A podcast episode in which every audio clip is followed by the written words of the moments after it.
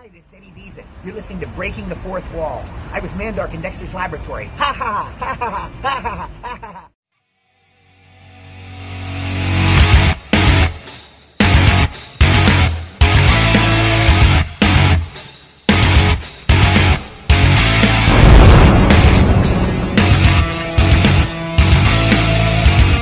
You are listening to Breaking the Fourth Wall on Realm of the Mist Entertainment.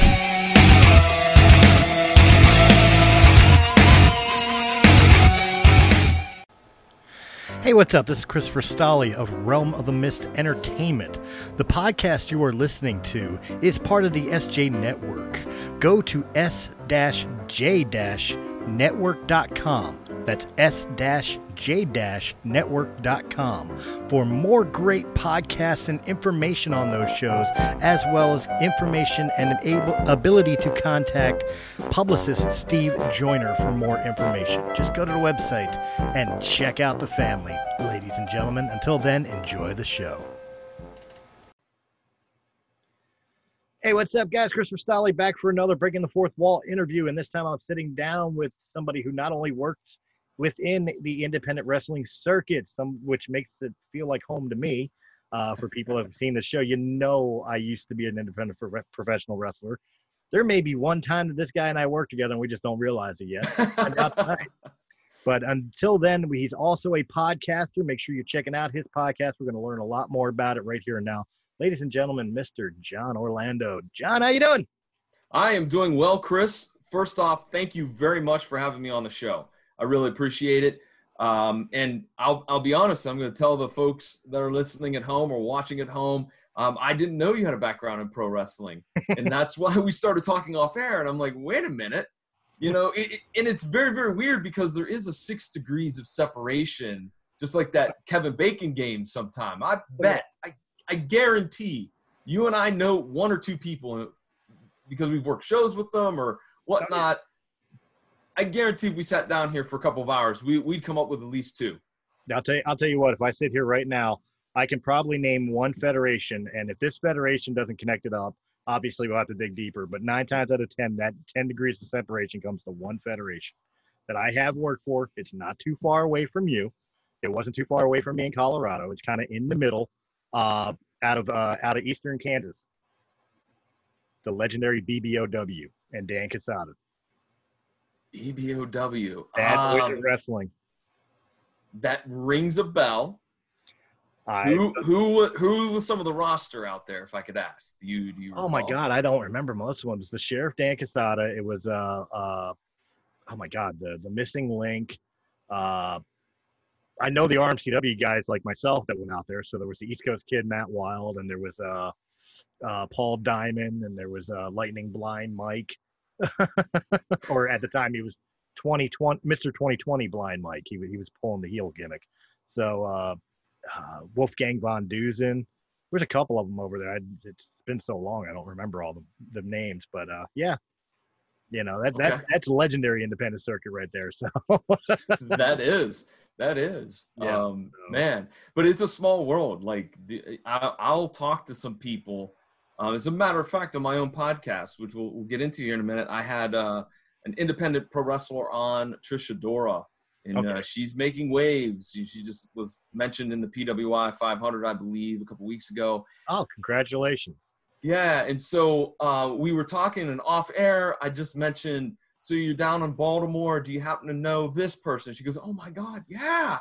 She goes, How do you know him? I'm like, Well, he came up to Ohio. He worked a show in January with me, and you know, one of the most sincere guys. And we start talking, and it's it's always like that. It's always like that. You'll find someone, man, that you have interacted with, uh, no matter you know. In your instance, you were in Colorado. I'm in Ohio, or Philadelphia in Ohio. I guarantee if we sat here for a while, we'd come up with an, a list of, of names. I mean, I'm sure you know this as well, but the weirdest part is when you get the big name stars, whether they were former, uh, you know, big big leaguers or current big leaders leaguers, when they get know to know who the hell you are. You know, yeah, I'm I'm thinking back years and years and years ago. You know, uh, I was I was still very wet behind the ears, as it were, in the business, and I get recognition from people like you know the late uh, Superfly Jimmy Snuka. He knew who Matt Wild was. I'm like, get the fuck out of here. How, how do you know who I am? You know? I ain't nobody to you. You know, I've gotten drunk with uh, Wayne Farris, aka Honky Tonk Man. I've gotten high with Rob Van Dam.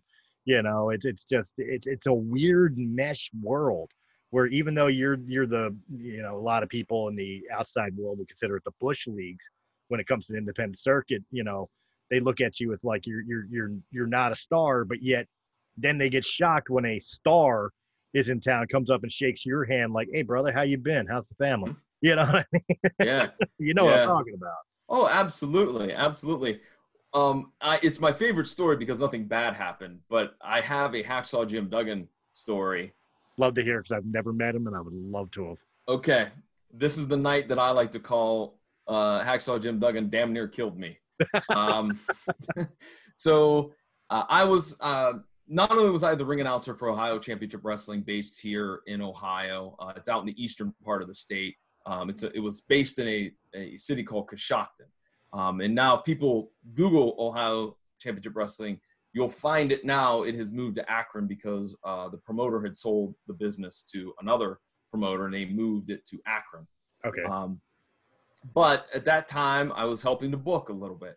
And I remember getting a phone call from the promoter, uh, Big Guns Jeff Cannon, and he said, Hey, um, we got Hacksaw coming. I need help on trying to get him out to intermission, like out doing maybe an interview, and then he could just stay and do, uh, you know, his Polaroids and stuff. But he goes, I don't want to do like an autograph. So I said, okay, man. I said, well, I'll tell you what, Jeff, what do you got? What do you got? Uh, who's taking on Hacksaw? He's like, well, we got a, a new guy. We've never used him before. He was from West Virginia. Okay. Name was Mr. 8x10 Michael Cruz. And um, he was just your arrogant, typical heel, but he had a gigantic framed poster of himself. and he would bring it out. So I'm like, here's what we do. I'm running down some of the other matches at right at the intermission point. I forget to mention Michael Cruz. He comes out, he's mad.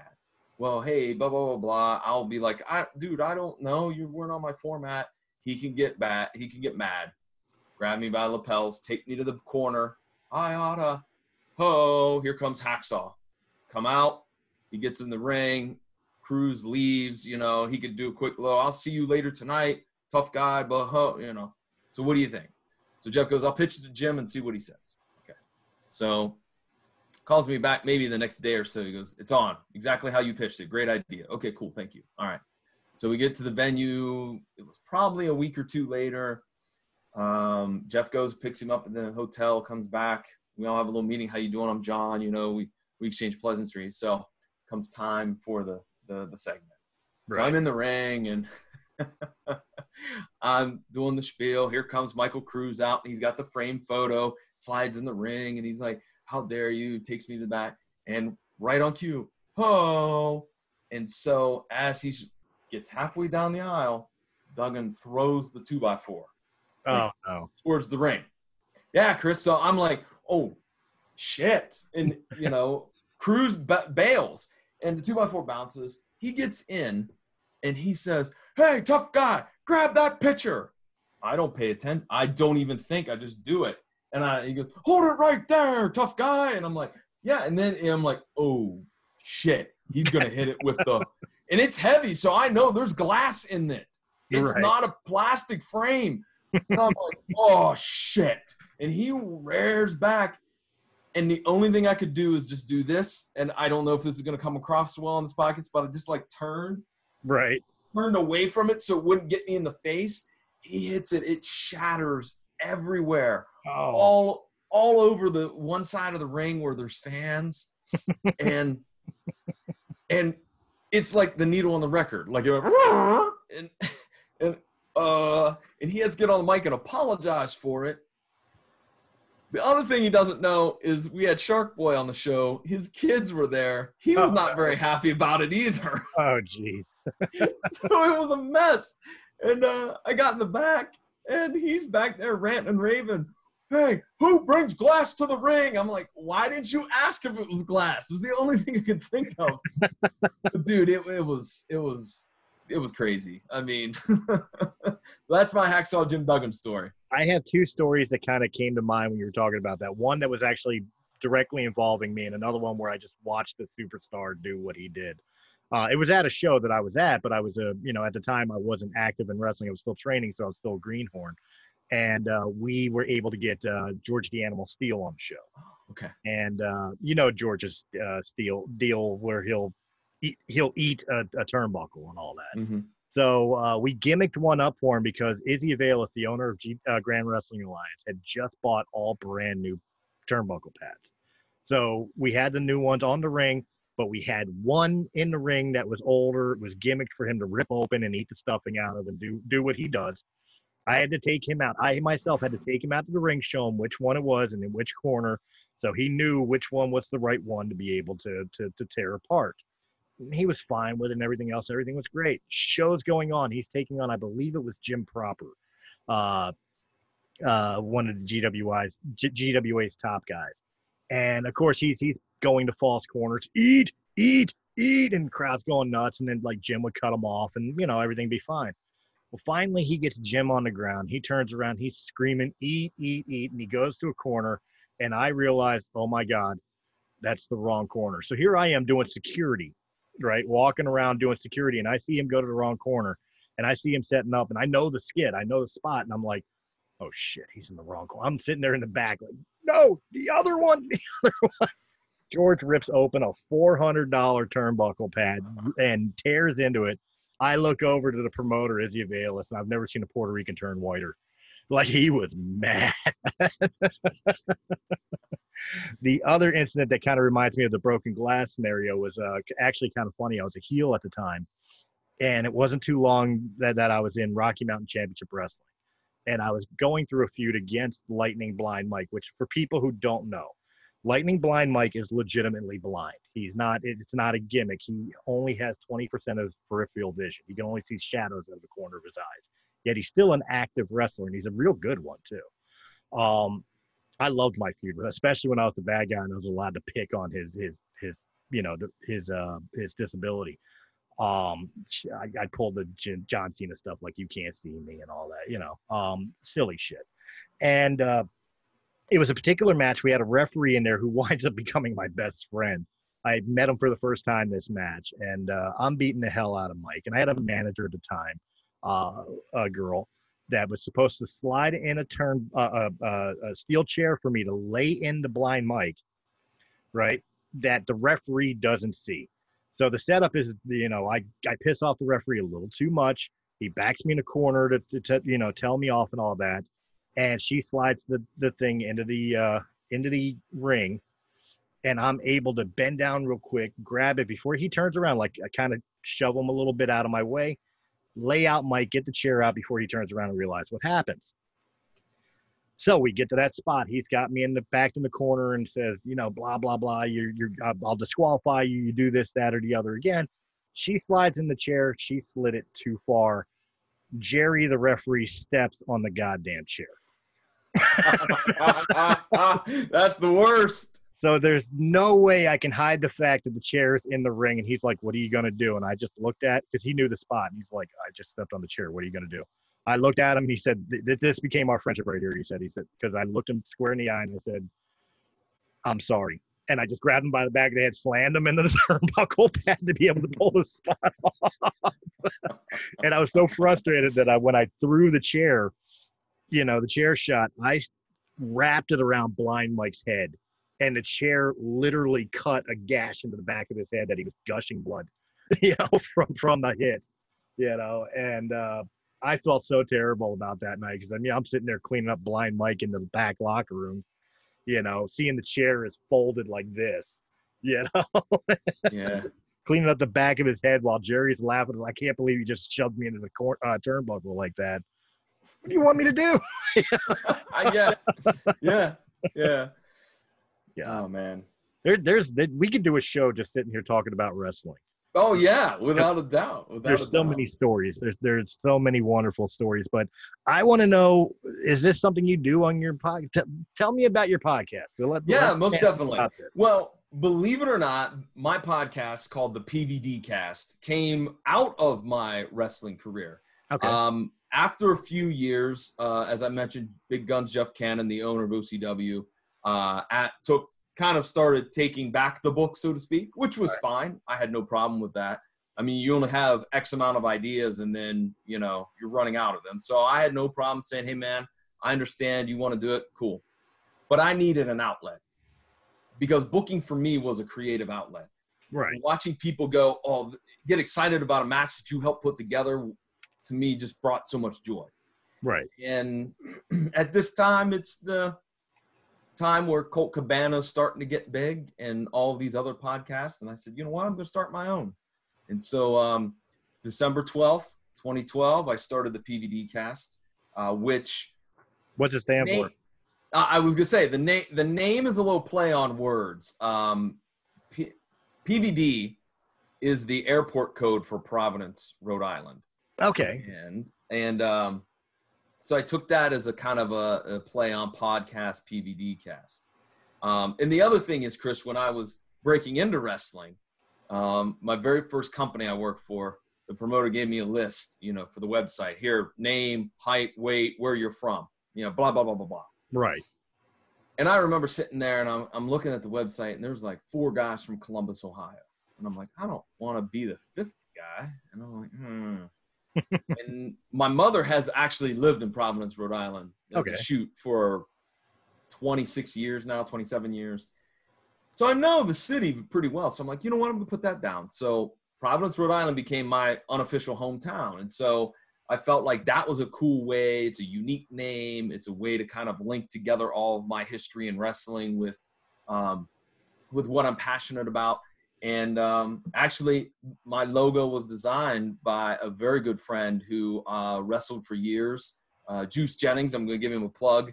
He's now down in Florida. He moved down to Florida to wrestle down there. Okay. And um, he's the one that came up with the design. I pitched some ideas at him, and he whipped it up because he's got a background in graphic design, and I loved it. And it's been that way for uh, the get go. But there you go. That's nice. Yeah, and I, I felt like with with my podcast, I had the ability to uh, pull in guys from the wrestling world to talk. Um, I'm also a huge comic book nerd, as evident by Deadpool behind me. Never would have noticed. um, and so I have a lot of connections to the like the independent uh, comic book scene here in Columbus, Ohio, which we we do have a, a pretty vibrant underground comic scene Okay. um, or independent comic scene. And so I knew and had friends in that. So it was real easy to pull from those two uh, genres, so to speak. And then, you know, I just added in some others. I'm a big movie nerd and I love hockey. And so it just kind of came together. And, you know, I'm sure you, you'll share the same experience. You know, it takes a while to get in the rhythm. It takes the while to get the show the, where, the way you want it, how you want it. And even then, sometimes you got to evolve. And. Man, Oh yeah. yeah, man, those those first nine or ten episodes are brutal. I I always tell people when they start listening to Breaking the Fourth Wall, I always tell them, uh, start at like episode 66. Uh, I wouldn't go beyond that.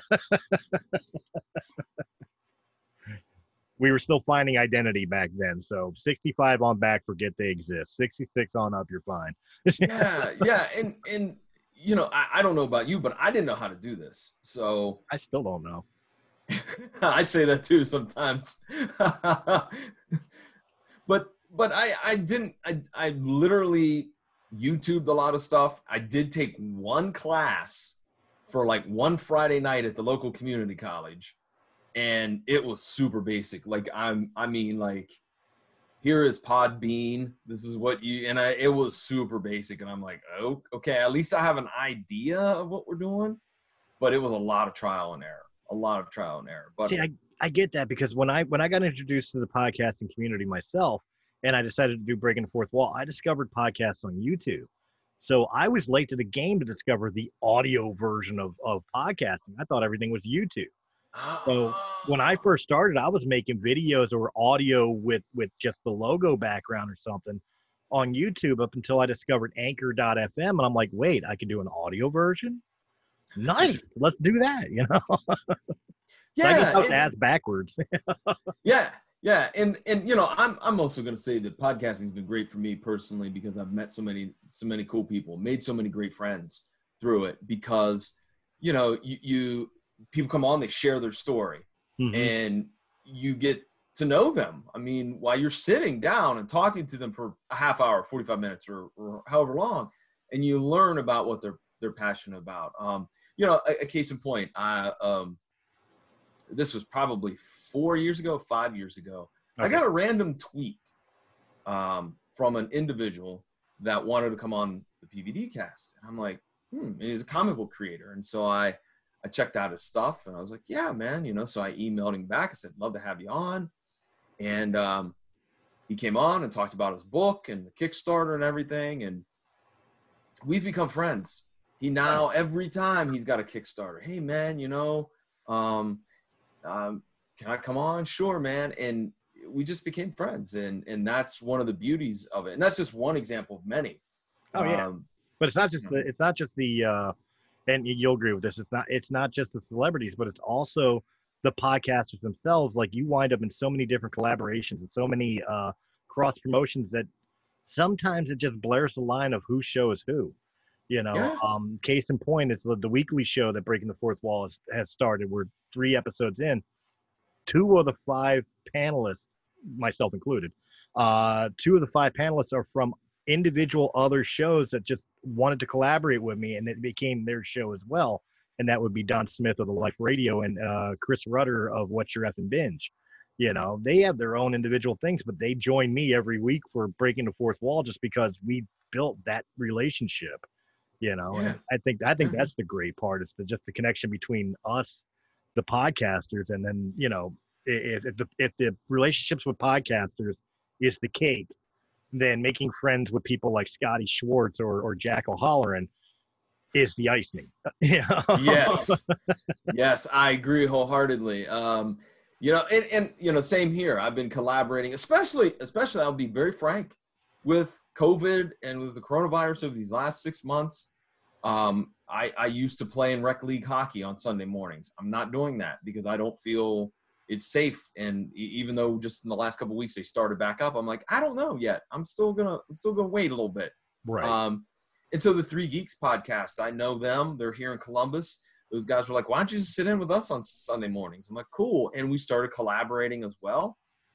Uh, as a matter of fact, I'll talk about one of my new projects I've been working on. It's it's myself and it's Jason Taylor from the Three Geek podcast uh, doing our own um, Matlock themed podcast. That's right. You heard me say Matlock themed podcast. Yes. Very nice. I, I've got to hear about this now. Why Matlock? Since I've got the exclusive, I'm gonna dig. I'm gonna I'm gonna dig this one deep.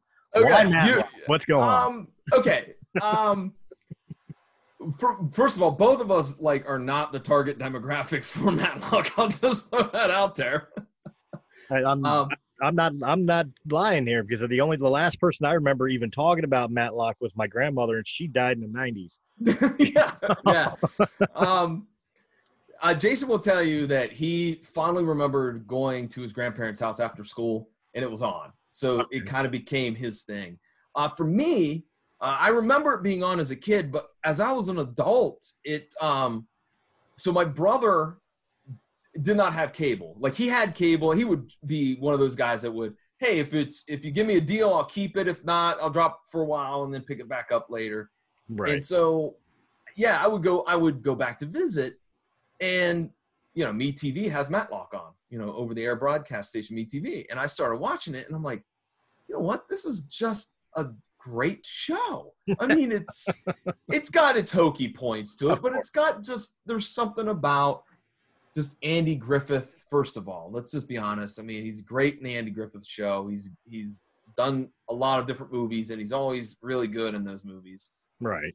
so a fantastic actor but i just kind of rediscovered it and so in uh, i think it was in april maybe march i think it was april we were joking one time jason and i and he was like dude we should do a matlock podcast i'm like done he's like are you shh, wait a minute wait a minute that was too easy john i'm like no done we should do it let's do it he's like ah, okay. I was like, look, the only the only rule I'm gonna say is I don't want to dump a bunch of money into it though. So let's just let's keep it on the cheap because I don't know I don't know how well received this is gonna go. So You know let's what? just- You know what? There may be a niche out there for that. You never know. Chris, we found the niche. because there there are there are some obscure I've seen podcasting for like crocheting and they're doing great numbers you know what I mean so I mean there's something out there for everybody Uh, we found uh, two Matlock like Facebook groups, and we started advertising in there. It's done well. It's not done like it's not off the charts a success, but it wasn't. I'm th- I'm being honest. I was thinking, well, if we get like 30 or 40 listeners, okay, P- point will be point will be taken. But I mean, we've tripled that on on some episodes. I'm like, okay, okay. um, so basically, what we've decided to do is that we uh, we both got our own versions, our own copies, if you will, of season one on DVD, and we're just watching each episode and then critiquing it and talking about what we liked and what we didn't like, and you know some of the ha-ha of you know shows in the 80s with some of their stereotypes and stuff like that. We have a good time with it. We drop episodes the second and fourth Monday of every month. And uh, we do that on Anchor, anchor.fm slash Matt Talk, M A T T A L K. Um, and you can also join us over on the Facebook page. It's at Matt Talk Podcast.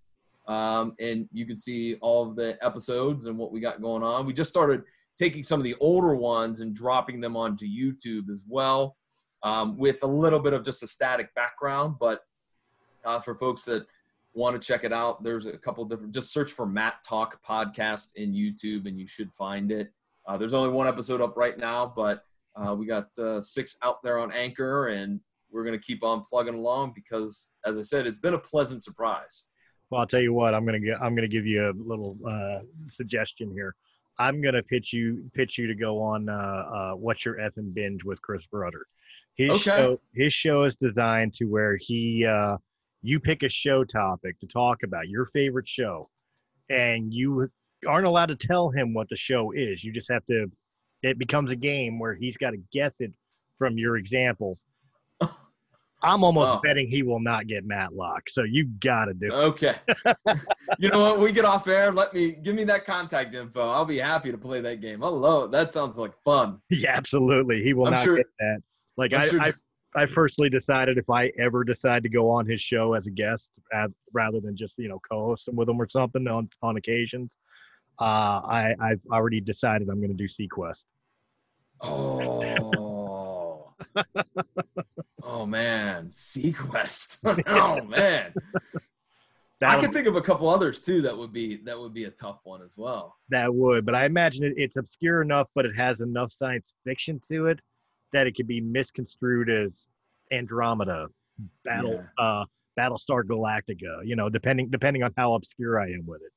You know, Yeah. and Uh, who who man, knows?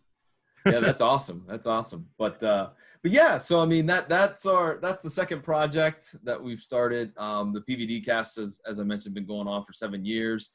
Um, you know, just uh, recently, I just dropped. Uh, have two friends that come on, and we talk about the big WWE pay per view. So we just released our review of SummerSlam and NXT 30.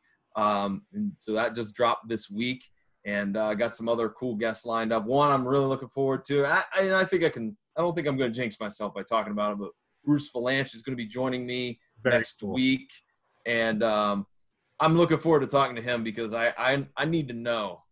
I need to know all about the Star Wars Holiday Special because There is you've so seen much. you've seen it. that. Yeah, oh yeah. Oh, Oh, I'm a Star Wars fan. Of course, I've seen it. I still have it on my computer. You know, I've got I've got that infamous uh, doesn't exist copy copy. You know, with with the original Boba Fett cartoon on it. I I had a buddy that bought a VHS copy uh, through on eBay, and the best part about it was that it literally was just a tape from some Baltimore CBS station So not only did you get the the hokiness of the actual Star Wars show, but you got like the hey, come on down to Jeff Daniels Chevrolet. We got Chevettes. We can Oh. put you in. You know, the cl- the period classic commercials, nice. yeah, you know, Merit cigarettes. When you've had a rough day, just unwind and take a big long drag. You know, like, it's a completely different topic, but my grandmother growing up, she she had bought this uh cassette case thing uh through the years, and it was cassette tapes, audio audio tapes. You, you remember you remember those kids before CDs? There was tape. You know, just go with me on this. It played music, and on these were old time radio programs. Now, when I say old time radio programs, I'm talking like Burns and Gracie. I'm talking Abbott and Costello. I'm talking you know the, the classics uh, dean and martin you know um, but what was cool about it was those shows these episodes that are on these tapes still had the original like their sponsors and the commercials for the sponsors so you, most of them was like camel cigarettes commercials with their t-zone t for taste and t for throat oh man. nine Oh, out of man. ten doctors recommend camel Oh man, it's you know what, but I I love that too. I mean, obviously, we're both big fans of pro wrestling. Um, I, I'm gonna ask you, who were some of your favorites? Uh, well, my I'll, tell, I'll tell you right now, my gimmick was blatantly uh, ripped off of both uh, the the cockiness and high fly style of Shawn Michaels with the in ring generalness of, of Bret Hart. So I, I, without a doubt, I have to say those are two of my all time idol Okay. uh, gimmicks. But I mean, there were a lot of them, and a lot of them were tag team uh, specialists. I I love tag teams, but I mean like uh, Flying Brian Pillman Oh yeah, uh, you know, Chris Jericho, Rob Van Dam, uh, Little Guido. you know, very underrated. Very, Very underrated. I, I when I met him, I wasn't in the business yet. Uh, I was curious about the business. I was like 16 years old. I went to an ECW show, and I met him, and he was probably the nicest dude next to Tommy Dreamer. He was probably the nicest dude I met that night. Uh, because he was just, you know, I asked him like, "How do you get into business?" He's like, "Dude, if you got the heart for it, just go for it." You know, and he, he was the one that gave like the most positive, you know, Mhm. whatever to it. You know, because I remember asking Dancing Stevie Richards when I met him at a GameStop one time. It's like, "You're a fucking idiot. Don't do that." Yeah. I was stiff. Jeez. Yeah, it was very stiff. It was kind of ironic. Years later, he worked for GWA, and I was on the show, and he walked by me, and he just double looked, and I'm like, "Yeah, I made it." Yeah. but uh, no, Stevie was a cool guy. He was, I guess, he was just having a bad day that day. Uh, you know, but uh, yeah, God, uh, actually, Stevie would be one that I would I would throw in there. Um, uh, Rey Mysterio Jr. very very Oh, much. yeah. You know, uh, uh, Eddie Guerrero. I know this is an unpopular uh, person to mention, but uh, Chris Benoit before Well- Insanity. I was gonna say, I, you know what, Chris? I'm I'm in the camp of this that I respect him as a wrestler, not as a person, Right. as a human being. I I feel like I can separate the two, and as a performer, fantastic in the ring. As a human being, horrible, absolutely the worst, right up there with Hitler. Oh, so Absolutely. you but I know, mean- so but I know there, I know it's unpopular, but I you're you're that's an a okay choice for me. And of course, I, I I would be remiss if I didn't mention, you know, to my mind, the people that paved the way for all of those types of gimmicks would be, you know, I have to pay tribute to Roddy Roddy Piper, and I have to pay tribute to the man, Ric Flair. Oh yeah, Yeah, oh yeah. not Hogan. Screw him. you know, here was here was the and this is honest to God's truth. As a kid, I never much cared for Hogan because in my mind, like one, I noticed even as like as young, I started watching when I was like nine years old. But even at nine, Chris, I'm like, Hogan wrestles the same match over and over again. There's nothing different. Like Exactly. I picked that out. And then the other thing, I'm like, wait a minute, he's supposed to be the good guy, and he just raked that dude's back. That's not cool. Never much cared for him. But uh, 1987, my brother and uh, decides to take me and uh, and he, my sister-in-law, and my two young nephews, and me to go see WWE house show. Okay. In the main event, Kamala versus Hulk Hogan for the WWF title. Recently deceased. Yeah. And uh, I was like, eh, whatever, Hulk Hogan. But I'll tell you right now, when he comes out, I don't care how jaded you are, you you're cheering. Oh, He had it. oh, absolutely. Like as, far as an in-ring wrestler is concerned, I've never loved Hogan. I never loved watching his shows or anything else. In fact, during the days that I first broke into enjoying wrestling, I was more interested in, you know, uh, Rick Martel and and Tito Santana. You know, I was more Yeah. interested in Demolition, and uh, you know, I was interested in uh, Big Boss Man, and uh, you know, uh, the Ultimate Warrior. I was a big Warrior fan, and the Texas Tornado, Kerry Von Erich. Like these were the guys I was watching. Hogan and Macho Man were boring to me, but especially years later as I grew up and understood the business more, and then when I broke into the business, I cannot deny what these what Macho Man and Hulk Hogan have done for this business. hmm They're still Oh. crap wrestlers, but they have they built this business into what it is. Yeah, you know, and then the second time that I saw Hogan live, you fast forward to uh, 92, and it's Hogan and Flair at, at the Pittsburgh Civic Arena. I'm going, now this time, now I'm like a junior in high school, and I'm even more jaded. Like, ah, F Hulk Hogan, who cares? Lousy wrestler. But again, Chris, but again, I'm whatever. I'm not cheering, and then you hear "I am a real," and you're like, well, and you can't help but cheer. It's you cannot, yeah, It's not him, it's the he- song. well, it's the song, but no, I give credit to Hogan. Like he's a showman, man. He came out and and as jaded as I was, I still ended up cheering for him. And I'm like, what am I doing? But he wasn't a favorite of mine. Like watching him on TV, I'm like, eh, he's Hmm. okay. That's it. And I, I think I think part of the reasons I didn't like Hogan and I didn't like Macho Man wasn't even the in ring work. I never cared for the promos. Oh, okay. the- I think the promos, the stick work, was really what turned me off to those characters. Uh, to me, they just weren't as imaginative as somebody like Ted DiBiase or or Jake the Snake Roberts. Mhm. You know what I mean? Or you know, if you want a good if you want a good promo, just hand the just hand the microphone to Bobby the Brain Heenan. Yep. You know, but Yeah. uh, you know, it's just that I I don't I didn't like their their. I didn't like that, and I guess kind of even in those days, because when I when I was watching them, I was you know, 10, 11 years old, whatever. Um, I don't think uh, I think even back then I didn't like the the overhypeness of them. I liked the underdog guys that didn't get the shine of Hogan, Yeah. Macho. Okay. You know what I mean? Yeah. And uh, I, that's always been in my career. Hell, that's how I played my characters. The reason I was, you know, especially when I was a heel, the way I was is like, you know, it was it was time for me to be in the spotlight. You've had your turn. You know what I Mhm. mean? Type deal. Mhm.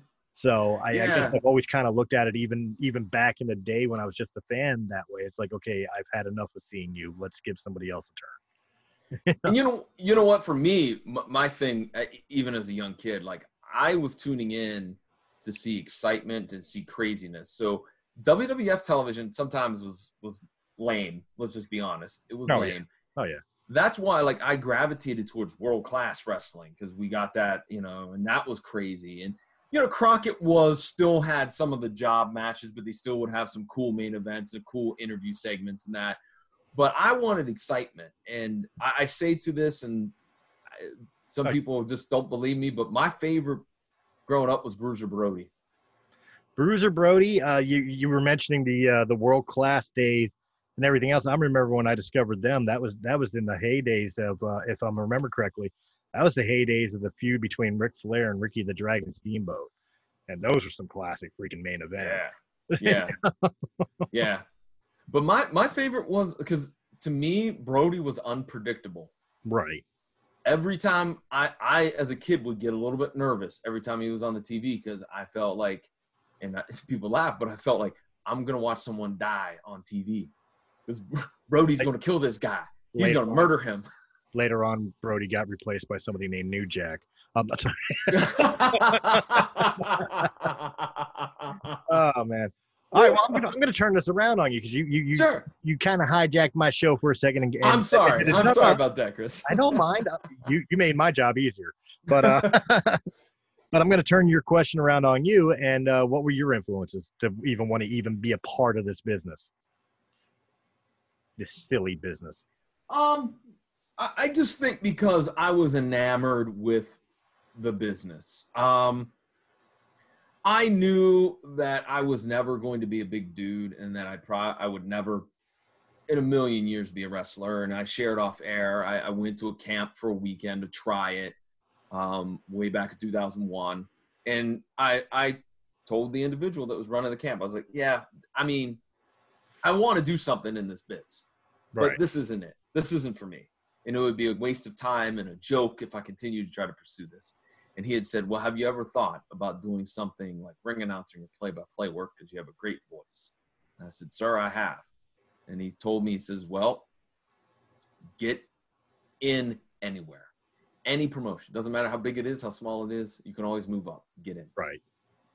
and for me like as a as a if, if we're looking at things in terms of a non-wrestling personnel uh growing up uh i, I loved jim ross i loved hearing gordon solie. Um i loved lance russell. Like Okay. just those guys really really made things really real. Um and lance russell even threw in a little comedy. He, there was a little ha-ha at times with him but I like that, and and so um, th- those are probably my inspirations uh, for for what I did uh, uh, here in this business and what I continue to do. So th- I yeah, those those would be the three big influences for me. Um, have you have you thought about uh, with with your play by play? I I don't know if you go solo like uh, for sake of argument like Joey Styles, who by the way is highly underrated when it comes to play by play announcement.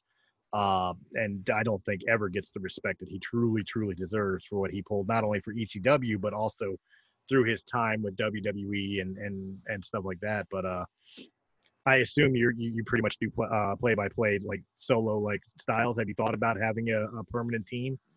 actually, no, I I've predominantly done it with a partner. Okay. And um, look, I, I did one show. Um, in fact, I it, it it got done during COVID, and so I did it by myself. And I I'm not very proud of that work because I just feel like I mean it's tough. Hats off to Joey Styles. I don't know how he did it all those years because it's tough. It is super tough. On the other hand, also with play by play, you got to find that right partner. Um, right. you know, I'm I'm not being disrespectful to some of the other folks that joined me in the broadcast booth, and I know hell, one of them will even tell you he's garbage. I mean, he just, he'll just tell you that he's not very good. He just got thrown in there. Right. Um, but you got to find that chemistry, and you got to be able to click with that person and know, you know, what you want to accomplish. And um, ultimately, I'm I can I was brought up that my particular role is to be a very sturdy background player, and I think that that's the thing that some play-by-play announcers don't realize that you are there to highlight the action in the ring. You are not the action in the ring. You know, uh, I'm sure you probably run across that. That you know, Actually, actually, no. Uh, most of most of the guys I've ever had uh, do uh, play-by-play or col- color around my matches. And this is all my matches. I can't speak for other matches they color commentated for, but uh, I don't think they ever took away from my match. In fact, I, I think I think they were very much the garnish on the plate with uh, some of the way they would. Uh, you know, like the, the the heel commentator would would blast me, and the uh, play-by-play would try to call me, and and you know, like like a professional, like oh, you know, use the correct terms for the moves and stuff like that. And then there was a third party member who was kind of like the uh, he was kind of like the the the fan mark where Mhm. he liked the good guys and uh, hated the bad guys, and you know, loved the heel, loved the faces, hated the heels, and then of course we had the color commentator who was all heel. And I think they Mhm. played because of the fact that they played off each other, like you said, the the right chemistry yeah, uh, you know, made it correctly. But I, I think you're right because I think there's a lot of times where a lot of people, uh, when they do play by play, especially when it comes to ex workers, workers who used to be in the ring and now do color commentary or whatever, they forget that there is a fine line between stick work as your gimmick and trying to steal the shine from not only your your play-by-play announcer but what's going on in the ring the people that are there you know? You're not there to to put the spotlight on you. You're there to be like i said be the garnish on the plate for everybody else's work and Yeah. it's probably one of the major reasons why i've never done it i've never sat down i've been offered and i've always said no because i'm always afraid of crossing that line know if that makes sense. Yeah, yeah. And, and, and the, the bottom line, working with somebody, you just got to have the chemistry. Um, Mhm. You know, and, and so I know some of the guys that I work really well with. And so I'm always excited when it's the opportunity.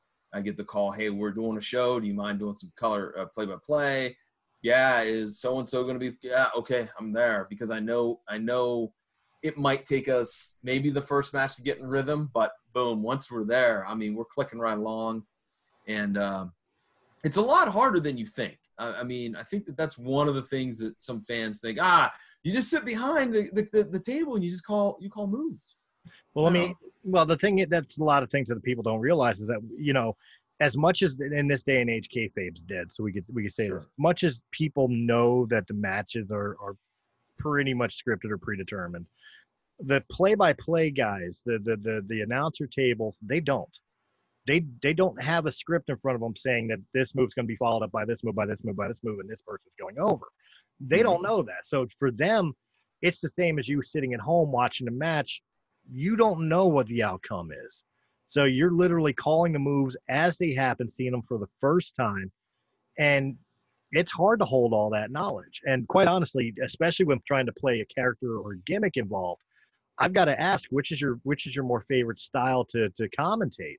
Uh, would it be more of the uh, Jerry the King Lawler and uh, and Vince McMahon, where you got the straight play by play and then the the the gimmick heel, or do you more prefer like the the more professional sports where I'm thinking of like Tony Schiavone and Jim Ross? You know what I mean? Where Yeah. Um, makes sense.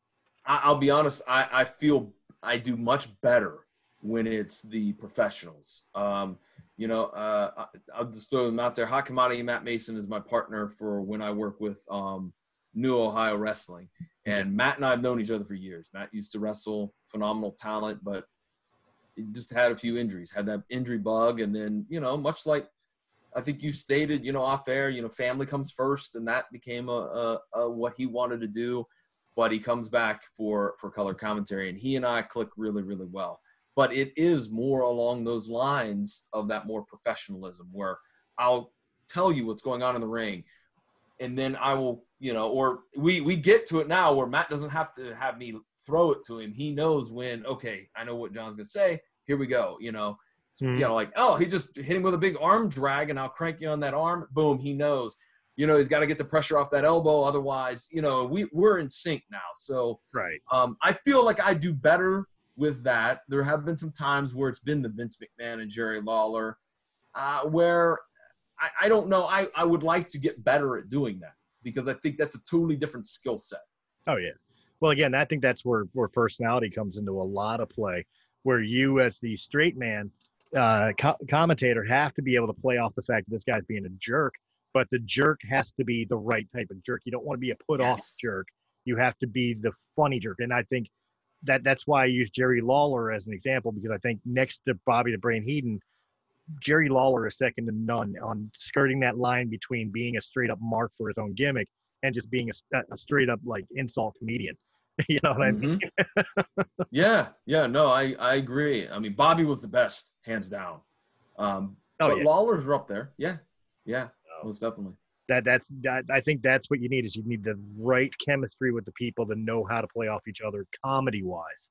You Mhm. know, to to really pull that off and yet still and that was one of the reasons I liked both Bobby the Brain Heenan and, and Jerry Lawler was although they were pulling the heels, the ham and eggers or the um, you know, the idiots out there and, and, and all that, they were still launching real knowledge at you. You know, uh, even though they were playing their characters or their gimmicks, they were still giving wrestling clinics as far as move sets and and like you were saying, like your like your color commentator knows to do with the arm drag, like get to, to get the pressure off the arm, got to turn in on it so he's not putting his full weight into it. You know, like uh, they were still pulling that off with turning around and making jokes like the hardest four years of his life was the third grade. You know what Yeah. I mean? yeah, yeah. So um, yeah, but uh, yeah, like I said, for for anyone that's uh, and, and ring announcing, there's there's a technique to it too, and um, you know, growing up, um, I mean, obviously the Fink was a favorite, you know, ring announcer. Um, I always Gary Michael Cappetta to me in WCW was always really really good. Um, so they were they were kind of role models for me. Um, There's always been a standard for ring announcers, and that standard is Michael Buffer. But I mean, you know, there there's been some underrated ones, even in the WWE. I I personally like uh, uh, Lillian Garcia. I think she's got a great announcer voice, and and the way she presents. I, I always get a kick out of like uh, how her voice will kind of break at the end. You know, Bret Hart. it kind of almost steps up in the uh, in the frame a little bit. Yeah, I always got a kick out of that. Um, but yeah, ring there's a there's a skill set to everything. As a matter Mhm. of fact, like okay, you've done commentary. Have you ever thought of uh, management? You know, You know, one time, I actually have a story about that. One time, uh, so there was um, an, another company. This was while I was still working for OCW, Ohio Championship Wrestling. There was another company that decided to start here in Columbus, and they were right down the street from my home. And they, the promoter of that company, had talked to uh, the promoter of Ohio Championship Wrestling, Jeff Cannon, and said, "Hey, you're bringing in Buff Bagwell on a Saturday night show. oh, Could you bring him in? Could you bring him in? Could I use him Friday if he came in early, and we'll split the cost?" And that was agreed to. So I had spoken to uh, Jeff and said, "Hey, man, look, this is right down the street from my house, and uh, me and this other wrestler want to kind of do this. I want to be his manager, but you know." And so Jeff goes, "Well, I would prefer that you not, but if you're going to do it, at least come up with a different character." And I'm like, oh, "I'll come up with a character because I'm not a character, honestly. I mean, right. as a ring announcer, as the play-by-play guy, you're you're not really a character." So I was like, "No problem. I got I got something cooked up. Not a problem. It's going to be like the Poindexter geeky nerdy professor guy. Not a problem." Okay. so we get to the venue, and uh, it turns out my my partner got stuck at work. Hey man, I'm gonna be a little bit late. I should still be there way before bell time, but I'm not gonna be there right away. I'm like, "Okay." Right. So I go and talk to the promoter, and I said, "Hey man, um, so what are we doing tonight?" And he goes, "Oh, well, Caden and you have the main event against Buff." Oh, nice. Chris, I looked at him and go, "Wait, wait, stop, stop with the rib. It's not even funny, okay? Like seriously, where are we on the show?" Uh, John, I'm serious. You, uh, you, Caden, you got Buff in the main event. No, stop. You, wait, I've never done this before. You're not. This is this is not. This is not happening. Like I have never managed before. I don't know. I mean, I think I know what I'm doing. I hope I know what I'm doing. But you're not. No, I mean that's that's the marquee matchup. Shit. Okay, so So you're on the phone real quick, like, where the hell you at, man? yeah, because because I was like, hey, uh, hey, uh, Caden, um, we got the main event against Buff, and he wouldn't believe me. I'm like, okay, fine, I'll wait till you get here. So he got there, and I'm like, hey, why don't you go talk to the promoter and see who we got? And he too, he had been wrestling like three years, four years, so he was like, I'm nervous. I'm like, you're nervous. At least you've wrestled before. I have no idea what the hell I'm doing. and you know what though? Buff was fantastic. He showed up. We introduced ourselves, okay, and I told him, I said, "Sir, I'm to be 100% honest with you. First time I've ever done this. I've been, you know, I told him my resume. I've done this, this, this, and this, but I've never managed before." And he goes, "All right. Here's then we're to keep it simple. You ready? Yeah." He gave me the finish. I'm like, "Okay." He goes, "Can you remember that?" I can remember that. Okay. Then every once in a while, he would walk past me in the in the in the uh, locker room, and he'd look at me, and I'd rattle off the spot. And he'd be okay, and uh, it went well. And uh, unfortunately, there wasn't many people there to see it. Right. Um, you know, tw- I think there was like 25 or 35 people that showed up for this show. Always. Um, you know, so, um, but yeah, I mean, that was my one shot at being a manager, and I'm like, okay, I I think I'm good. I had something very similar, and it was in PWA. And to set set a premise for what for what would uh, to understand how how this is similar, I'll give you the match before. Uh, Youth Gone Wild was supposed to wrestle against uh, a team known as uh, TV Generation, and uh, they were uh, Frank Cody and Maverick. And during this time, a hurricane had ripped through Philadelphia, the the, the area around. So TV Generation was coming out acting like they, you know, were helping people through the hurricane, you know, coming out in slickers and rubbers and stuff like that. My tag team partner is injured and uh, can't wrestle that show. So he's managing us while I have another person fill in to be my tag team partner. And of course, we job, and it was a god all. It was the drizzling shits match. Now, the reason I told you this was because of the fact I was green as shit. We were supposed to job, and it, it was just a horrible match. The following show, we were going up to uh, my partner Mike Thorne and I were going up against the tag team champions of PWA, who at the time was the late great Trent Acid and the human highlight Billy Reil. Uh, all throughout the show, we knew we were jobbing, and it was punishment for the, the show beforehand because we were the drizzling shits. Okay, and uh, we're two years in in our in our career, so we're nobody special. We knew we weren't going over for anything, and it's supposed to be a tag team title match. We were getting a title shot, but we were jobbing. Well, Trent, for whatever reason, no showed the show, and it pissed off the booker that three minutes before going out there, the booker, uh, Hoss Hawkins, comes up to, to me and to, to Mike Thorne and says, "You go over in 20. What's your finish?" And Tony and I both looked at each other like, "Stop fucking around. You win in 20 minutes. What do you? What is your ending?" And Tony and I just look at each other like, "Are you fucking kidding me? We're the tag team champions." it it blew our minds like no no we're not. No no no. You know and to his credit uh, billy billy went out there and found a tag team partner in mr arrogance.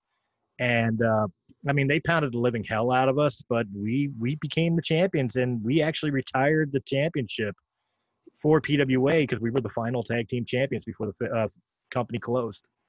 But yeah same same deal. Like we were not prepared for that at all no, I, I I've really not been like a nervous wreck except for that night because I'm like, oh my, wait, I I thought we would have the opening match and we would be, you know, I got Buff Bagwell. Like, this dude's been on TV, you know, the hell, you know. But yeah, I mean, and and it went smoothly. I didn't I didn't blow the spot, and you know everything went smoothly.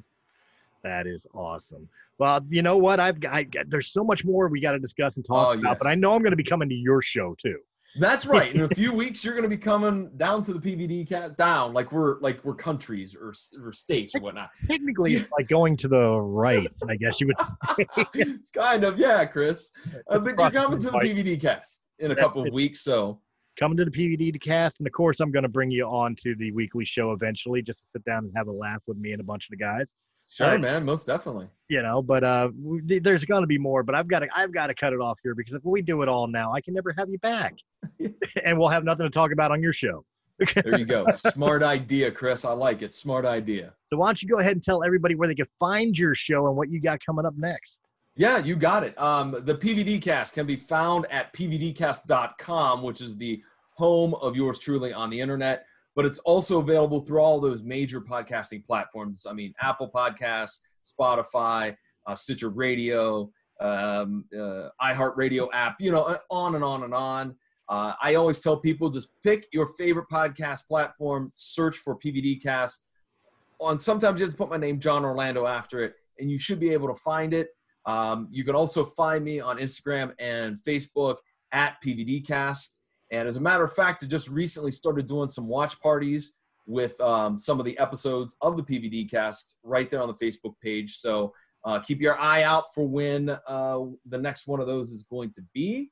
Um, you can find me on Twitter. My personal Twitter handle is at PVDMVP. And um, you can also check out Matt Talk if you like. If you're a fan of Matlock, or maybe maybe your grand I don't know. Um, you can find you can find that at anchor.fm slash Matt Talk M A T T A L K. It's also available through all those other major podcasting platforms, or visit the uh, Facebook page, which is Matt at Matt Talk Podcast. So Matt at Matt Talk. at Matt Talk Podcast. Okay. the way you did that was Matt at Matt. uh, I'm good for one botch. There you go. There you go. Well, you know, I've, I've I, you could put a drinking game to how many times I screw up on my own show. And of course, guys, if you enjoyed this episode in any capacity, make sure you hit that thumbs up button, like, share, comment, subscribe. For our audio only listeners, find Realm of the Mist Entertainment on anchor.fm, Apple iTunes, Spotify, Pandora, iHeartRadio, or wherever quality podcasts can be heard. Of course, check out the weekly show released every Tuesday. We just released one uh, yesterday morning, uh, episode three. What the hell did I call that? Oh, yeah, Bison Lipstick. You guys will want to know what that's all about, check it out. And until then, guys, I will catch you on the next Breaking the Fourth Wall. Have a good night.